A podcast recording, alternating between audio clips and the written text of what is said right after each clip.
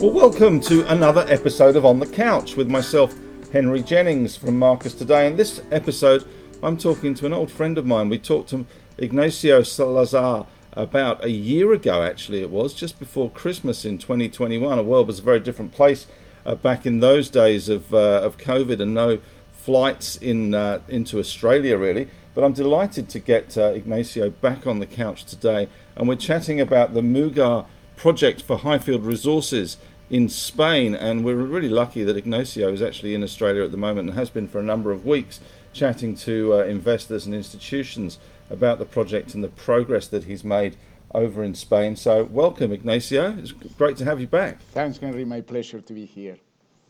Now, of course, Ignacio is uh, has got expe- extensive experience in the mining industry, development, exploration of uh, of projects, and of course, he is the main man at Highfield Resources, HFR being the stock code there.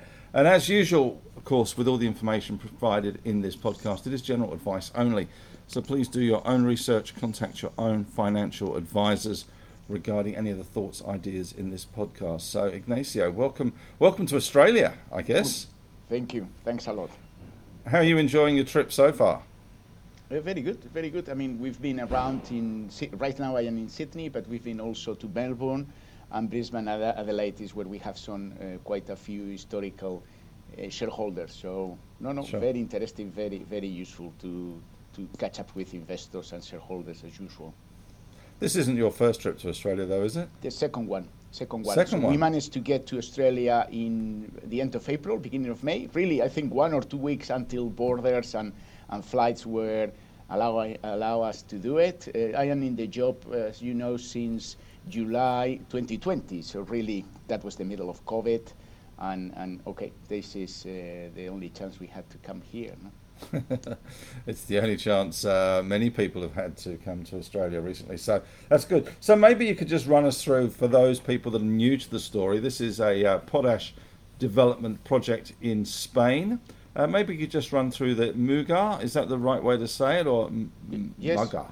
No, no, Muga? perfect. Muga. Muga. Muga. That, that's perfect. So Muga. So it is. Um, MOP, I mean, probably worthwhile to, to make the point compared to SOP project in, in Europe, in Spain. We are, I started uh, some construction and about to start with the bulk of the construction. We, we can uh, talk a, a, bit more in a minute later. And mm-hmm. uh, we, the construction of phase one, which is going to be half a million tons of MOP. The idea is to, once we are in production after two or three years, to risk the project from technical, economic, uh, and uh, marketing perspective just to do phase two. So uh, we, everything is set up to get this project to 1 million tons of potash. Mm, very significant in Europe where the demand for potash is 7 million. Is, it is, I mean, it's a relatively small player compared to Russian, Canadian potash mines, but uh, significant in the context of what is going on in Europe and the reliance of Europe from Russia and Belarus, etc. So, so how has the, uh, I guess, how has the, the invasion of uh, Ukraine changed? It's been a game changer. We've had some comments from the G20 as well regarding uh, food security and the problems with fertilizer and talking about food famines around the globe because of the shortage of fertilizer. How has the Ukrainian situation changed Europe, I guess? Significantly, especially in Europe. I mean, the, the potash prices were coming up uh, a lot on the back of, uh, well, crop prices coming up a lot, COVID after that, and finally with the war in Ukraine, even more. The, you, you, should know Russia and Belarus represent, they are number two and three of uh, global producers of potash and together they uh, get to produce 40%, 40% of global production. It's only Canada that is ahead of them. It's only a few countries producing potash. In the case of Europe, if we want to focus on that, 7 million tons of potash is the consumption of Europe, and more than half used to come from Russia and Belarus. And that's what I said, 1 million about to be put into construction in South, South Europe, in Spain, it, it is ideal no, for, for Europe nowadays that is a lot, obviously, uh, a lot more awareness about security of supply and internal supply from Europe. Gas, uh, probably everybody is aware of. But uh, crops, uh, Ukraine being a, a, huge producer of crops and fertilizers, crops fertilizers are obviously very much linked to each other. No? So in these days, um, and, and, and, people are aware of the sanctions in Belarus, not necessarily linked to the war, but that is prior to, to that. A journalist that was asked to, well, the, the plane was asked to land in Belarus, and then now with Russia, Belarus is producing one third of what they use, or able to take one third of what they used to produce out of Belarus and Russia also is, is struggling to produce there. No? And dynamic, the market dynamics are changing completely. They are supplying more into Asia, China, and India, and the Canadians are replacing supply in Europe. No? So things a lot, a lot is going, and, and all of that is obviously very inefficient for a commodity that is high volume and, and transportation costs are a very part of the cost uh, of the cost curve. No? And, and I noticed that the uh, the price of potash has doubled uh, in the last uh, little while. Do you see that continuing with the, the issues that uh, are happening with the Ukraine and Russia and Belarus? So there, there has been several uh, push ups to the price. The, as I said, with the COVID, uh, sorry, the crops coming up, then COVID, and finally the war in Ukraine. There has been a bit of um, slowing down in prices, mainly in Brazil. I mean, the farmers, they have the possibility in potash to take what we call a potash holiday. So one crop season, they, they can um, uh, not, not to put potash. That's only going to mean that next season they have to put more than uh, what they didn't do to compensate, no? And, mm. and at the end of the day, recover the um, productivity of their of their fields and their uh, crop production. So it looks like that that if nothing else because of that and very much depends on what happens with geopolitically in the world, but it's going to be there for a while. And then, as I said before, the let's see what happens with these um, global dynamics. With um, we are uh, seeing inefficient uh, ways to supply the global market, uh, Canada uh, in Europe and, and the Russians into Asia. That will mean you set up the cost curve a bit higher. But okay, in the long run, this is a cyclical business. Things will come up and down, but still we see very strong fundamentals, short and long term, in any case. Well, well, Ignacio, it's been roughly a year since we caught up on our uh, first chat with a podcast. Um, lots been happening at Highfield. Maybe you could run through uh, the progress you guys have made in the last year. Indeed. I mean, uh, well, very much um, what we are, we, uh, we like to explain what we are doing. We got the mining concession last year, is what the company had been looking for for many years. Um, and basically, we've been working on three work streams uh, financing, licensing, and construction. Now we got, uh, I mean, I, li I, like to, to explain things from last time I was here in Australia, from May. Soon, very soon after we got one of the licenses, uh, construction licenses. After mining concession, any construction requires a license. In Aragon, one of the regions is around the mine uh, and the ramps and the declines can be uh, built on the back of that license. And, and in fact, we started to work around the mine gate in July this year and uh, it's been a, a, work. It is really the box cut that uh, has been built. We, we, have no doubt that will be finished by Christmas this year, and um, it's a relatively small uh, piece of work compared to the overall uh, construction, but it's very significant for us because will save us five six months in the scheduling of the of the decline uh, build up. We will have to run the declines and the plant in parallel and the declines, you work with two fronts in the declines. If something goes wrong, you have 50% of the work is stuck. In the plant, you can always go around, compensate here or there. So that strategically has been, uh, I think, a very good move to do the box cut, and in that way, uh, get ahead of us. We have a bit of uh, six months ahead of us in the work of the ramps.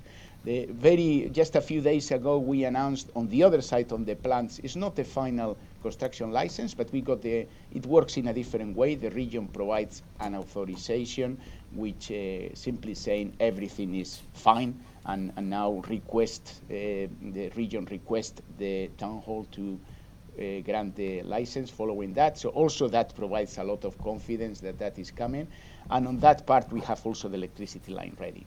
So the construction um, and the licensing, two out of the three work streams are going very well. They are moving forward. We are very confident things are happening and, and we are moving ahead. Now, the key element for us is the financing, a huge uh, progress, I believe, with the going through the credit committee of the of the banks of the project finance. These, as you know, these are leading banks in Europe, uh, SocGen, ING, BNP Paribas, and Natixis, so the top uh, top banks in this industry. We've gone through more than a year of due diligence, and finally we reached uh, project finance 320 million euros. The company a few years ago managed to get 185. So credit to the progress we, we made and, and, and the strength of the project to get to this level in what I think are very, very uh, very good conditions for the company is Euribor plus four, four and a half percent. So very, very nice package of project finance. Took took us a year, and on the back of that, by the way, we updated the feasibility study, and uh, which is really from one year ago. So probably by the time that we were talking, Henry, uh, ourselves. Mm. I think it was just after. And I think considering the global inflation scenario and that we are updating not just with our estimates, but including everything that the banks um, decided to include in their analysis and, and gone uh, through the credit committee. So uh, you can argue quite a conservative estimate. We just got um, less than 10% increase in capex, so I, I think was received uh, quite positive and uh, included uh, all the OPEX um, considerations about electricity prices, gas prices. In fact, these days are uh, lower cost than what we have in the model, and still we end up with 2 billion um, NPV at long-term pri potash prices. At current prices, we are 3 billion euro NPV or more. No, so the project again demonstrates extremely strong economically that has always been there and I think hopefully what we are doing by making progress is de-risking the project and making it even more uh, even stronger as we go ahead.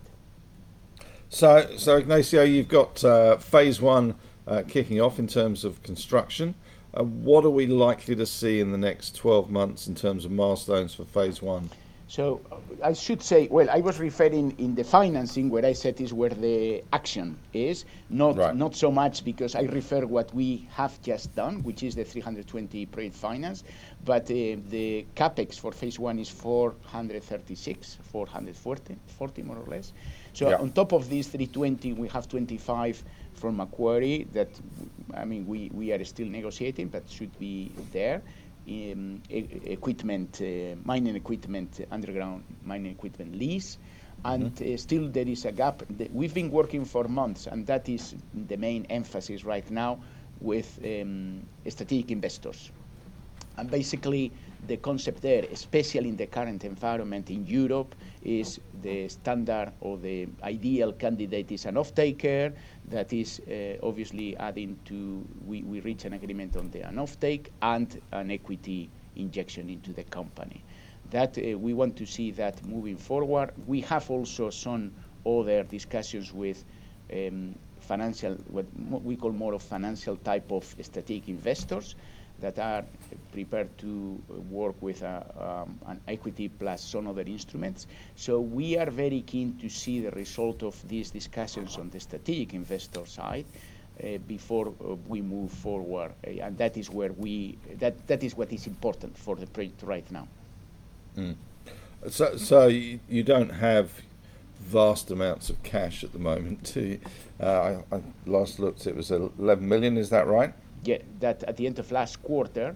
And as I said, I mean, the trick, I mean, there's not a lot of magic about this. It is trying to make sure that those three work streams, the licensing, the construction, and the financing are moving in parallel, and you are not forced to delay one because of, of the other. No? So that is sure. where I think we made um, well. We've made a lot of progress on the financing, obviously, with the project finance. So, but but it is this steady progress that you need to do. And right now, for us, is this strategic investor and get or these strategic investors and try to see for get to an outcome there because it's been also for a while on the mm. table. And do you see these strategic investors potentially coming from Australia or, or more European based? Do you suspect European uh, or global global in, in, global uh, off takers, for example? When we talk about more of the business type of invest, uh, investor, European obviously is a clear clear candidates there, but some from other places is just security of supply these days. It becomes very important, and especially you can imagine people who rely on Russia, Belarus uh, product, and they thought, or, or, or, and or they thought that was not, uh, not, not thinking too much about these sort of considerations. Well, uh, obviously a project in Spain and to guarantee supply from this project would make a big difference, no? And it's geopolitically perfectly situated, no? So, and on the financial type of investors, that again is from everywhere. Tends to be more in the financial investors from Europe rather than Australia, but well, it is the way uh, it has mm. been uh, as the process has moved ahead. Mm. So, you've obviously made quite considerable progress in the last 12 months. If we're sitting down in uh, in another 12 months' time, if we're here in uh, November 2023, we fast forward, where would you like to see uh, the progress then? What would you like to be talking about no, then? Uh, uh that is absolutely right. Is that and that is the key move ahead on these three work streams. So just uh, uh, the idea, obviously, finalize the construction of the box cut, get the the final license from the um, town hall. I mean, we, we are not, I mean, that we see that moving ahead well, get the, a decision on the strategic and complement project uh, the, the finance of the project, sorry, and, and, and start, uh, and start uh, construction, and start the bulk of the construction. No? Mm.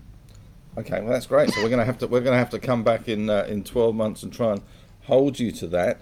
Um, when you when you talk about, I, I know I've, I've, been to Spain recently, and uh, inflation is is a bit of an issue in Spain. Uh, it's, it's, above ten percent, if I'm if I'm correct.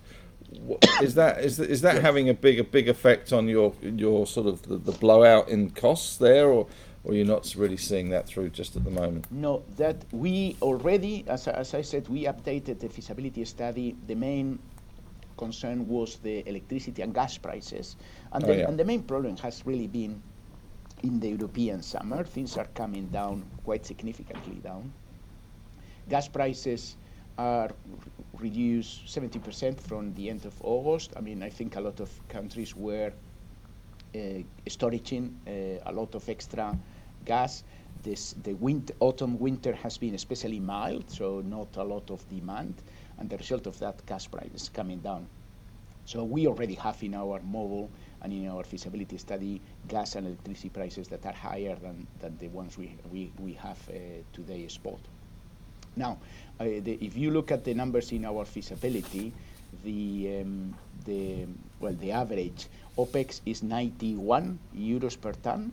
I mean, 25%, a bit more is uh, energy, electricity. Uh, so, well, let's say 25 well, we are talking about long-term prices of, four, I am talking about euro here, eh? 450 potash prices, and currently 800 or, or, more. So the margin of this project, that is, I think, very, very is, is very strong, and that means that if we can cope with uh, situations and the cycle, not only with the potash prices, but also with electricity, gas, and, and inflation as we go along. No? I mean, mm-hmm. the, the inflation, that, that has been already included. We, if you also recall, we made a, a small equity raise in August 2021. That was mainly to contract um, the key equipment from the plant, which I think now looks a clever move because that was the reason why practically on equipment and quite a lot of the capex, uh, well, had been already contracted, and the prices fixed at least for six months, one year. So we didn't suffer from the, the second part of the inflation wave that we were getting in 2022. That was that uh, purchasing and contracting was finished by February 2022. So we were doing that from September 21 to February. So I think we managed to get a bit ahead of the of part of that inflation uh, push that we've seen recently. So, Ignacio, look, looking ahead, um, where would we like to see um, Highfield's production? What What's the timeline in terms of production from that phase one yes. uh, plant? No, no, that is very clear. It's starting once we start construction, the bulk of the construction, that is two, two and a half years. So that is potentially, we are going, uh, going to be there uh, in 2025, uh, hopefully uh, uh, early in 2025 in production. We have in our feasibility uh, already anticipated, I think, a reasonable nine months of ramp up. And, and then we are, after the nine months, we are at half a million of tons of production. And as I said at the beginning, we think we will move as quickly as we can once we feel from a technical point of view, um, we understand uh, how everything is working, marketing, the sales. I mean, that, that is our strongest point to sell in the market, mm. around the mine, and in Europe. Uh, once that all of that is the risk, uh, we should be generating a lot of cash flow, and then we can move into phase two.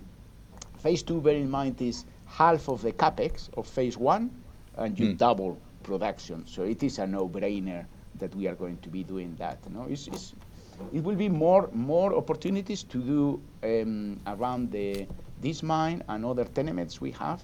So, but okay, we are talking about uh, then long term, no? But this is plenty more to do. But the second phase is something that we will try to do as quickly as possible.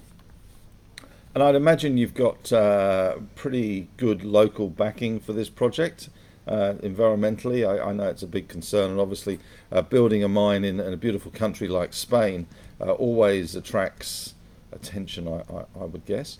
So, uh, imagine the locals are pretty much on side with this, jobs being created, etc. Absolutely. We've done a lot of work uh, with the communities and the uh, government and politicians for the, in the last two years.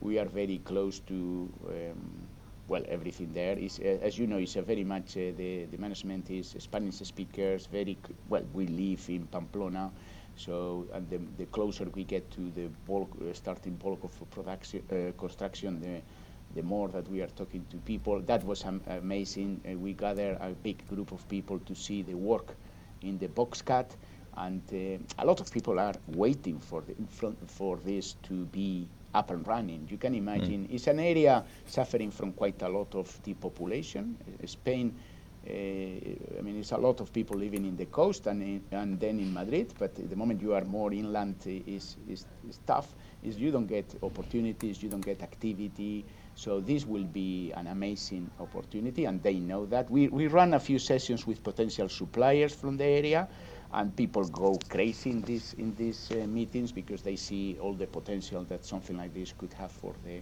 communities around the mine, no? And politicians as well, and, and even more, this uh, and at, at, every level, at the higher level, they also realize the role of this project in the European Union and the support of uh, be able to supply into not, not just Spain but the rest of Europe, no, and, and replace some of the potash coming from Russia and Belarus. So mass, massive support from the people. And, and, by the way, and from the farmers. A few conferences we've done with farmers, just mm. the fact that they have a mine next door. Uh, for them, it's important to have um, good customer service. I mean, they need to put the potash at very specific times. So if the potash is coming from Canada or Russia, it's always less flexibility to come to the point where, where they can access that and at the time they want to do it. So uh, very, very, very strong support from everybody. Well, that's um, that's certainly good news. Well, congratulations, uh, Ignacio, on how far you've come in the last year. It's, it's, fantastic to get an update. It's always good to get an update on, on good news stories. So gracias, uh, muchas gracias.